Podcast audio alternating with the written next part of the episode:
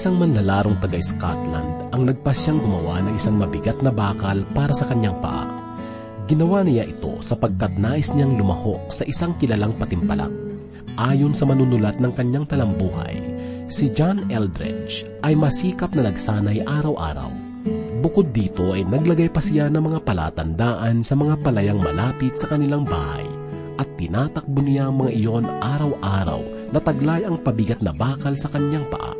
Lumipas ang ilang mga taon, nakilala siya sa kanyang lugar at pinagpasyang isali siya sa paligsahang gaganapin sa England. Sa oras ng laban, nagulat na lamang siya sapagkat hindi niya inaasahan na ang pabigat na inilalagay sa kanyang mga paa ay yari lamang sa kahoy. Dahil dito ay kay niyang naputo lang talaan ng mga manlalaro sa pagtakbo sapagkat nakagawa siya ng mas higit na mabilis na pagtakbo. At ang lahat ng ito ay nagsimula dahil sa kanyang pagsasanay na masigit pa sa hinihiling ng paligsahan. Ayon sa talaan ng paligsahan, siya ay nanatiling magaling na manlalaro sa loob ng mahabang panahon. Ang pangyayaring ito ay nagpapaalaala sa akin na kung ang ating puso ay nasanay sa karangyaan, sa oras ng pagsubok, tayo ay madaling matitinag at manlulupaypay sapagkat hindi tayo hiyang sa kalagayang iyon. Dahil dito, kailangan ng tao ang pagsasanay ng puso sa katiyagaan upang sa oras ng pagsubok, siya ay maging matatag. Subalit saan nagmumulang kalakasan, iyan ang katanungang sasagutin ng salita ng Diyos.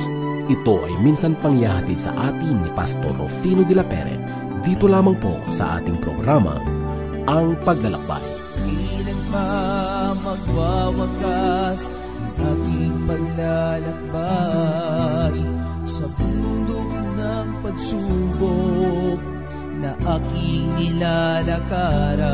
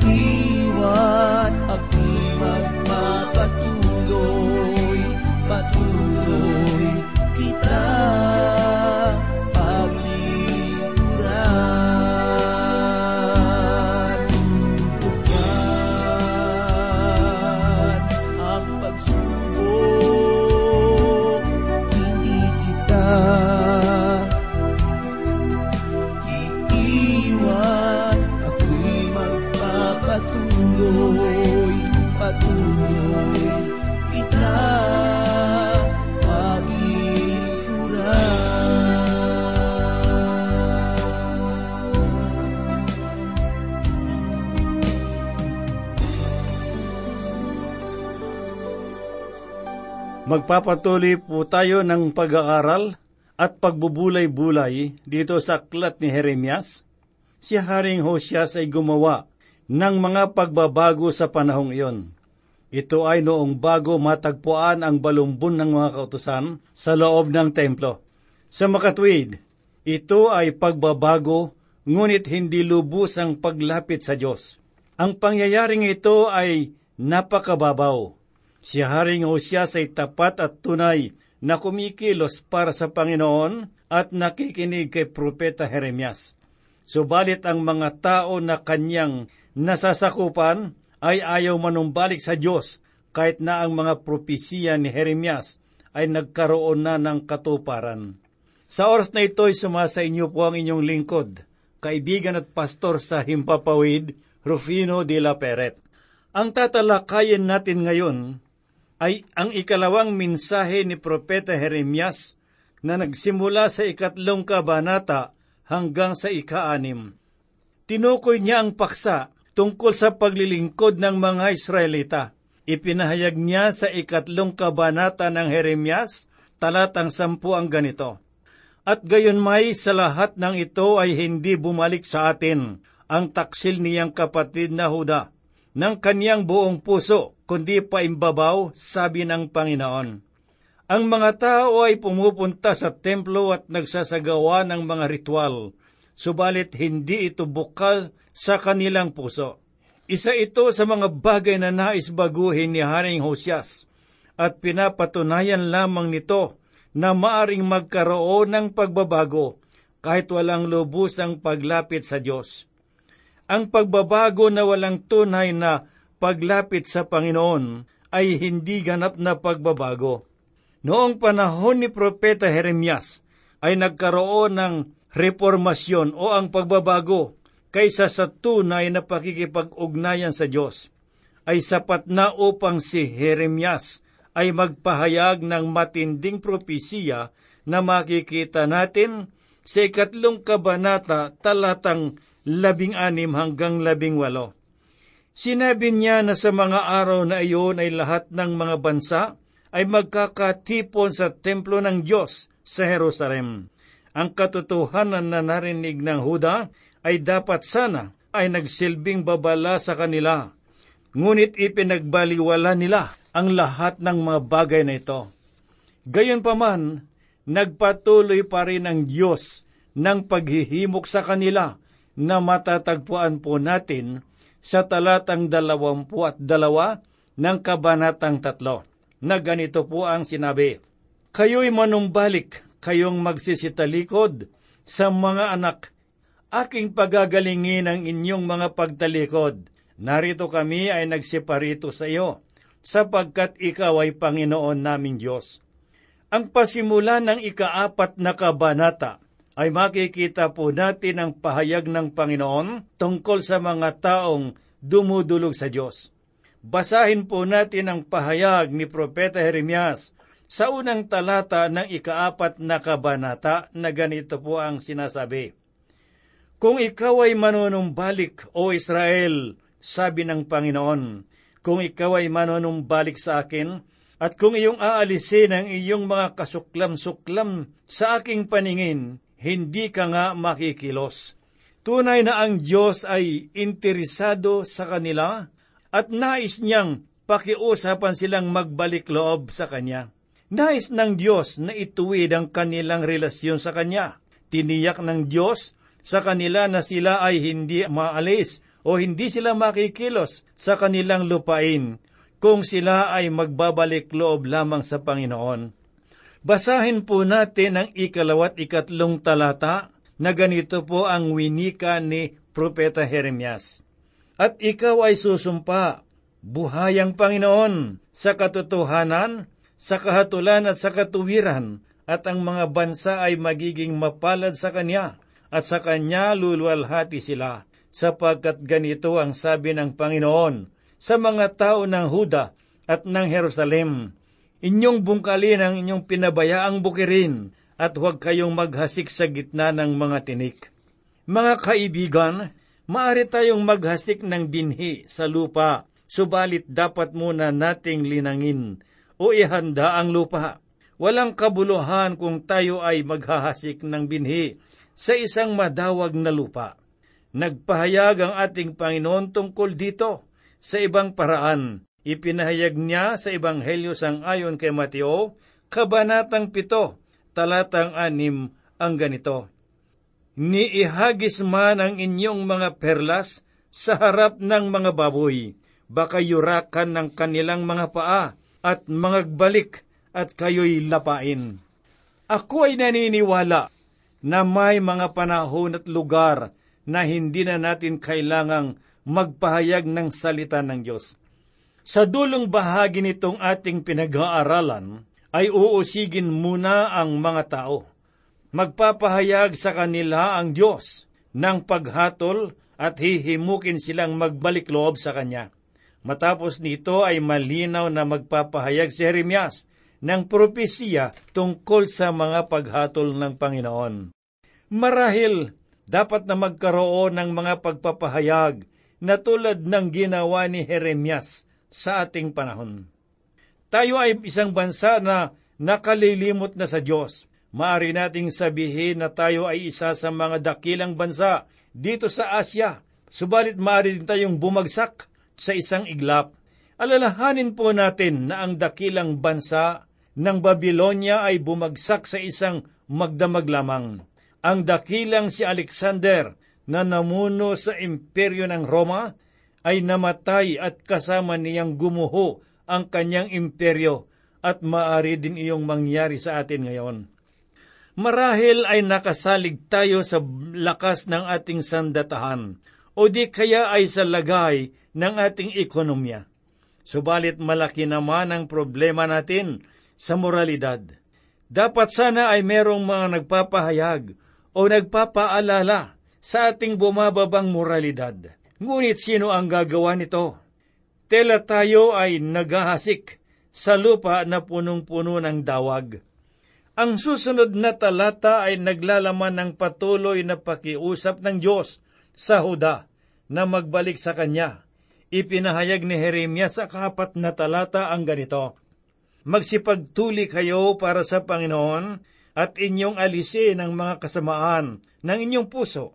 Ninyong mga tao ng Huda at mga nananahan sa Jerusalem, baka ang aking kapuotan ay sumilakbo na parang apoy at magningas na walang makapantay dahil sa kasamaan ng inyong mga gawa. Mga kaibigan, ang mga Hudyo ay nagsasagawa ng panlaban sa seremonya ng pagtutuli, sapagkat ang pagtutuli ay isang gawain na nagpapakita na sila ay nagmula sa bayang Israel. Subalit iyon ay hindi tuntunin ng Diyos.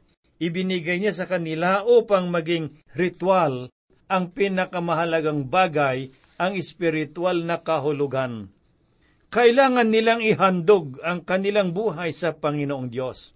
Dito sa mga susunod na talata ay makikita po nating ipinahayag ni Propeta Jeremias ang malakas na kahariang magmumula sa hilaga na dudurog sa kanilang bayan.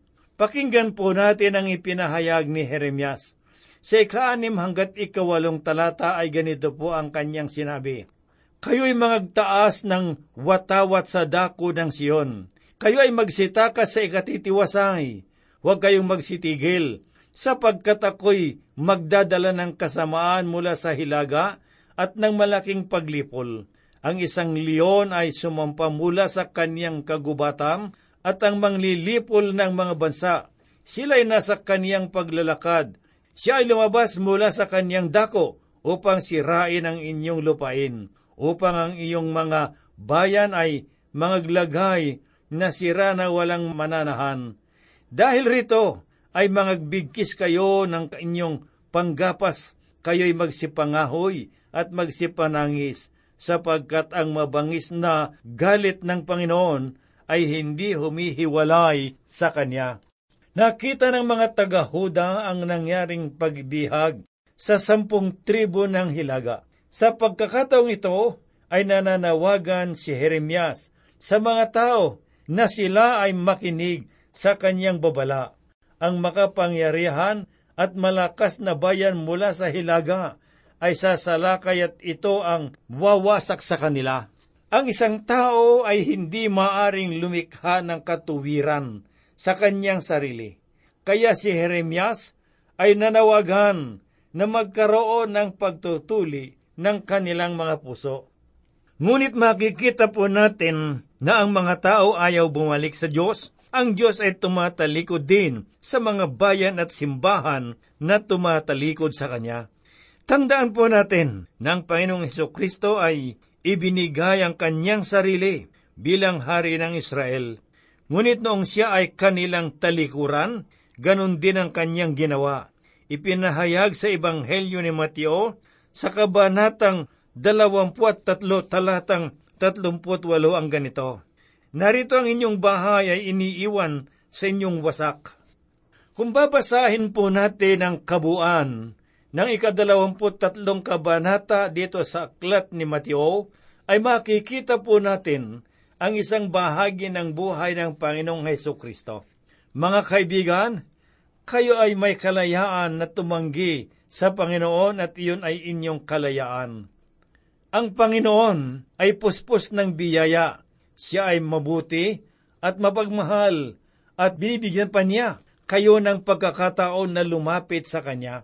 Ngunit nakalulungkot na makita ang mga tao at bayan na binigyan ng Diyos ng pagkakataon, subalit hindi naman nila ito binigyan ng halaga.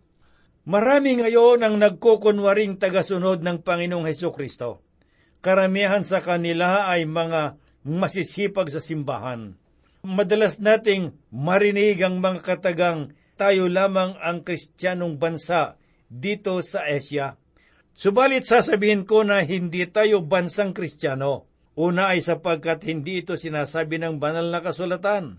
At ang pangalawa ay hindi naman natin sinusunod ang mga tuntunin ng tunay na tagasunod ng Panginoong Heso Kristo.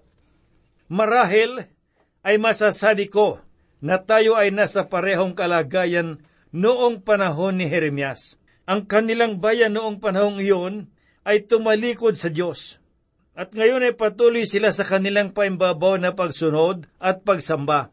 Ang mga ganoong uri ng tao ay itatakwil ng Diyos sapagkat maligamgamang kanilang pananampalataya.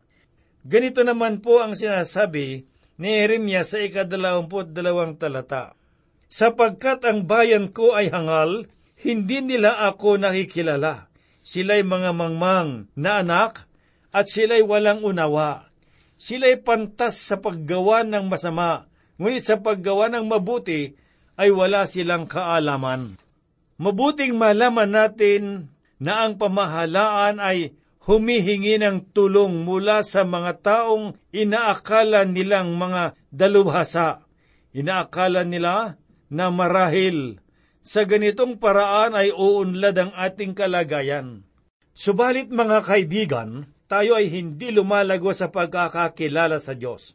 Ipinahayag ng Diyos na ang mga nagkukunwaring siya ay kilala, ngunit hindi naman siya minamahal, ay kanyang tinawag na mga hangal.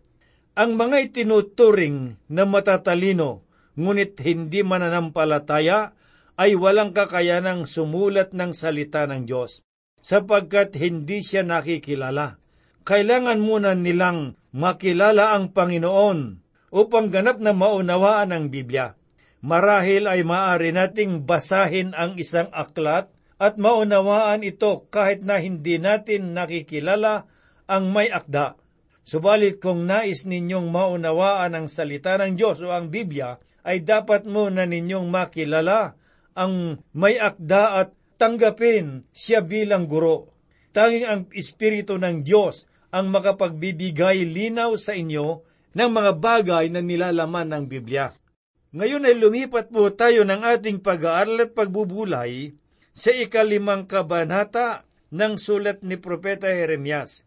Ipinahayag ni Jeremias sa unang talata ang ganito, Magsitakbo kayong paruot parito sa mga lansangan ng Jerusalem at tignan ngayon at alamin at hanapin sa mga luwal na dako niyaon kung kayo'y makakasumpong ng tao. Kung may sino man na gumagawa ng kaganapan na humahanap ng katotohanan at ito'y patatawarin niya.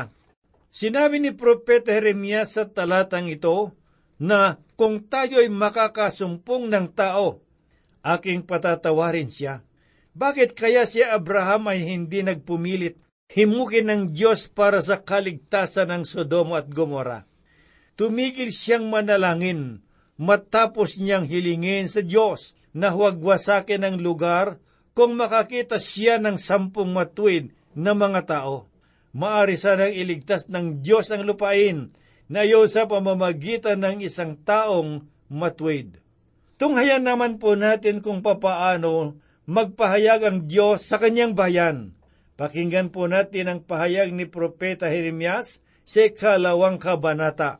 Sila ay parang pinakain mga kabayong paghalagala, kaya't siya'y humahalinghing sa asawa ng kanyang kapwa. Mga kaibigan, ano ba ang malaking kasalanan ng ating bayan meron? At ito ay mga kasalanang inyang aral. Subalit hindi ganon ang tawag ng sanglibutan. Tinatawag nila ito na bagong moralidad, subalit ito ay tinatawag pa rin ng Diyos na pakikiapid. Ipinahayag niya sa talatang ito, bawat isa ay humahalinghing sa asawa ng kanilang kapwa, at iyon ang larawan ng ating lipunan ngayon. Ganito naman po ang ipinahayag ni Propeta Jeremias, si kadalawamputatlong kabanata, kung papaanong ang kulungan ay puno ng mga ibon, gayon ang kanyang mga bahay ay puno ng karayaan, kaya't sila'y naging dakila at nagsisiyaman. Maraming mga kabataan sa ating panahon ngayon ang umaalis sa kanilang mga tahanan dahil sa hindi kalugod-lugod na kalagayan. Marami na akong nakausap na mga kabataan at ako ay naniniwala sa kanilang dahilan. Ang talatang ito ay nagpapatunay sa mga ganoong kalagayan. Dumako naman po tayo ngayon sa ikaanim na kabanata nitong aklat ni Propeta Jeremias na kung saan ay tinatapos ni Jeremias ang kanyang mensahe. Sa kalabintatlong talata ng ikaanim na kabanata ay ganito po ang pahayag ni Jeremias. Sapagkat mula sa kaliit-liitan nila hanggang sa kalaki-lakihan nila, bawat isa'y binigay sa kasakiman at mula sa propeta hanggang sa saserdote, bawat isa'y gumagawang may kasinungalingan. Sinasabi sa talatang ito na ang bayan ay nahumaling sa kasamaan. Ang kasakiman ay isa sa mga suliranin ng marami ngayon. Nariyan ang kasakiman sa ginto, pilak, katanyagan, at kapangyarihan.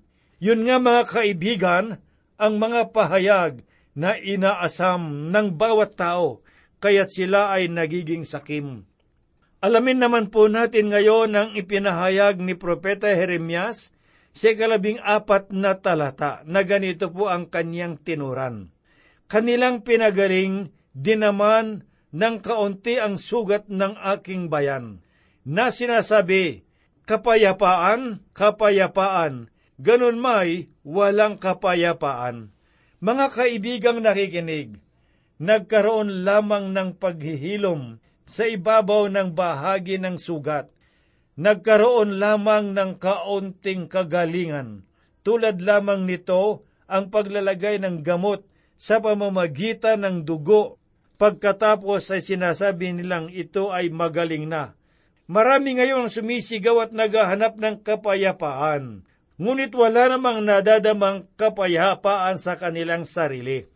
Basahin naman po natin ang ipinahayag ni Propeta Jeremias sa ikalabing isang talata na ganito ang sinabi, Iyong pakinggan o lupa, narito ako'y magdadala ng kasamaan sa bayang ito, na bunga ng kanilang mga pag-iisip, sapagkat sila'y hindi nangakinig sa aking mga salita at tungkol sa aking kautusan ay kanilang itinakwil.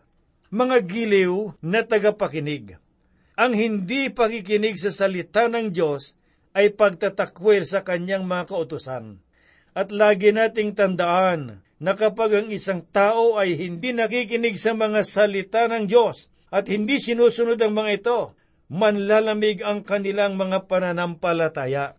Ngayon ay dumako naman po tayo sa katatlumpung talata na sinabi ni Propeta Jeremias, Tawagin silang pilak na itinakwil sapagkat itinakwil sila ng Panginoon.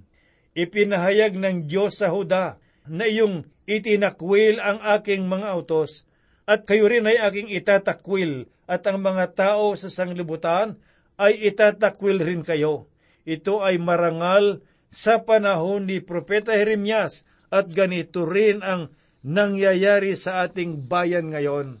Madalas na tayo ay gumugugol ng salapi upang magkaroon lamang ng mga kaibigan. Ngunit hindi naman nila tayo minamahal. Ang dahilan ay sapagkat itinakwil natin ang Diyos, kaya tayo ay itinakwil rin ng sanglibutan. Ito ang mensahe na nais ihatid sa atin ng lahat ng sulat ni Jeremias na dapat nating bigyan ng halaga.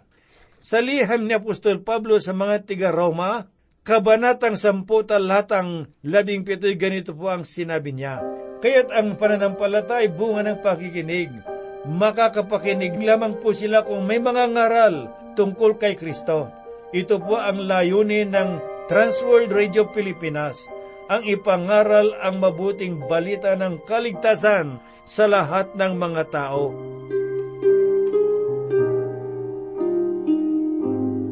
Tayo po ay manalangin.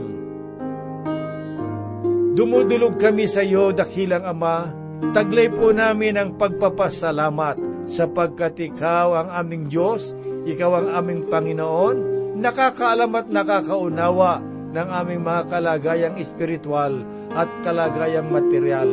Gayon din po, Panginoon Diyos, kami po'y umaasa ng patuloy na mga biyaya sa aming mga buhay upang magkaroon kami ng kalakasan. Panginoon, idinadalawin ko rin sa oras na ito ang mga kaibigan at mga kapatid na nakikinig ng iyong mga salita. Sa anumang kalagayan, Panginoon Diyos, abutin mo po sila at gayon din ang kanilang mga pangangailangan ay ipagkaloob mo sa kanila. Gayon din, Panginoon Diyos, idinadalangin ko ang aming pamahalaan sa oras na ito. Panginoon, makialam ka sa buhay ng mga may kapangyarihan upang sila ay makapaglingkod ng buong katapatan.